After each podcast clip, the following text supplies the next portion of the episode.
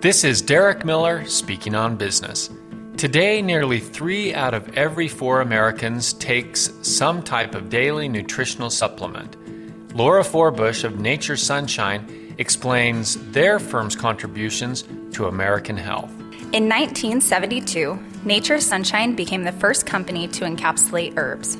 50 years later, Nature's Sunshine continues to sell high quality supplements in more than 40 countries around the world. We manufacture our products right here in Utah at our facility in Spanish Fork. Throughout the past five decades, our mission has been to share the healing power of nature. We further our mission through the Impact Foundation, which we founded to provide the healing power of nature to underserved communities throughout the world. Giving back is in our nature. We are committed to protecting this planet's natural resources. That's why we've recently converted our manufacturing facility in Spanish Fork to 100% solar energy.